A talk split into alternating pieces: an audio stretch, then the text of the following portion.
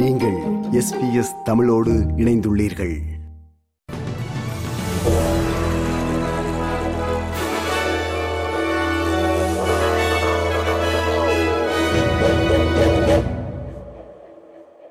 நேர்கள் அனைவருக்கும் வணக்கம். இன்று பிப்ரவரி மாதம் பத்தொன்பதாம் தேதி திங்கட்கிழமை.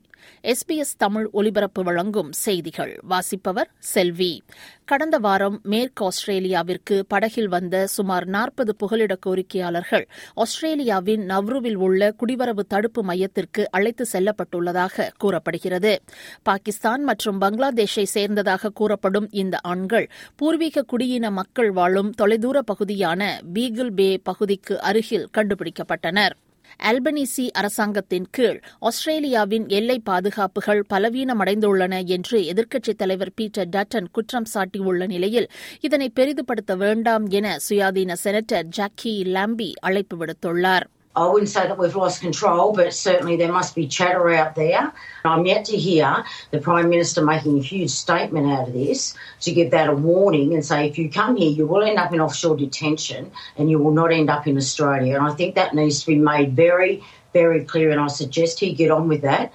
ஆஸ்திரேலியர்கள் அல்பனீசி அரசின் மூன்றாம் கட்ட வரி குறைப்புகளில் புதிய மாற்றங்களை ஆதரிப்பதாக புதிய கருத்து கணிப்பு ஒன்று கூறுகிறது. ஆனால் இந்த கொள்கை இதுவரை அதிக ஆதரவை பெற தவறிவிட்டது என்பது குறிப்பிடத்தக்கது. இந்த மூன்றாம் கட்ட வரி குறைப்புகளினால் வரி செலுத்தும் அனைவரும் ஒரு வரி குறைப்பை பெறுவார்கள்.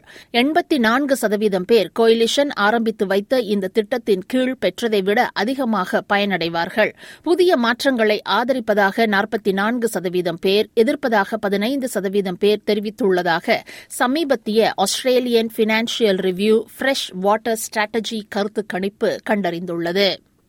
வரலாற்றில் முதல் முறையாக இந்திய பெருங்கடலில் உள்ள கிறிஸ்துமஸ் தீவில் இரண்டு மாதங்கள் தாமதமாக பிரபலமான சிவப்பு நண்டுகளின் இடப்பெயர்வு இடம்பெற்றுள்ளது. நீண்ட எல்னினோ நிகழ்வுகளுக்கு பிறகு மழைக்காலம் தாமதமாக தொடங்கியதைத் தொடர்ந்து இந்த ஆண்டு பிப்ரவரியில் நண்டுகளின் இடப்பெயர்வு நிகழ்வு தாமதமாக நடந்துள்ளது. ஒவ்வொரு ஆண்டும் டிசம்பரில் பெண் சிவப்பு நண்டுகள் தொலைதூர ஆஸ்திரேலிய பகுதியான கிறிஸ்துமஸ் தீவை கடந்து கடலில் தலா ஒரு லட்சம் முட்டைகளை போடும் என்பது குறிப்பிடத்தக்கது. குறிப்பிடத்தக்கது இது மாறிவரும் காலநிலையின் கவலைக்குரிய அறிகுறியாகும் என்று கூறுகிறார் ஆஸ்திரேலியாவின் பூங்காவிற்கான அச்சுறுத்தப்பட்ட உயிரினங்களின் ஒருங்கிணைப்பாளர் Brendan டியனன் The false start that we had in December, they got going with a couple of millimetres, and they, the ones that uh, started to migrate in December quickly realised that they'd made a mistake and turned back. சிட்னியில் மேலும் இரண்டு பாடசாலைகளில் அபாயகரமான பொருளான asbestos உள்ள mulch தழைக்கூளம் உள்ளது கண்டுபிடிக்கப்பட்டுள்ளது. பென்ட்ரத் Christian school மற்றும் மாஸ்டன் பார்க்கில் உள்ள செயின்ட் லியூக்ஸ் கேத்தலிக் காலேஜ் ஆகிய இரண்டு பாடசாலைகளில் உள்ள மல்ச்களில் செய்யப்பட்ட சோதனை ஆஸ்பெஸ்டாஸ் இருப்பதை உறுதி செய்துள்ளது. பப்புவா நியூகினியின் மலைப்பகுதிகளில் நடந்த படுகொலையில் குறைந்தது ஐம்பத்தி மூன்று பேர் இறந்ததாக அந்நாட்டு காவல்துறை தெரிவித்துள்ளது. என்கா மாகாணத்தில் பழங்குடியினரின் சண்டையின் பெரும் விரிவாக்கத்தில் இந்த ஆண்கள் சுட்டுக் கொல்லப்பட்டதாக காவல்துறை அதிகாரிகள் நம்புகின்றனர். சமீபத்திய வரலாற்றில் பப்புவா நியூகினியின் மலைப்பகுதிகளில் நடந்த மிகப்பெரிய படுகொலை இதுவாக இருக்கலாம் என்று அந்நாட்டு காவல்துறை நம்புகிறது.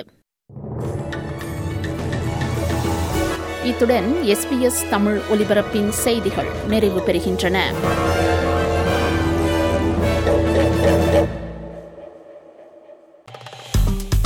விருப்பம் பகிர்வு கருத்து பதிவு. லைக் ஷேர் காமெண்ட் எஸ்பிஎஸ் தமிழின் ஃபேஸ்புக்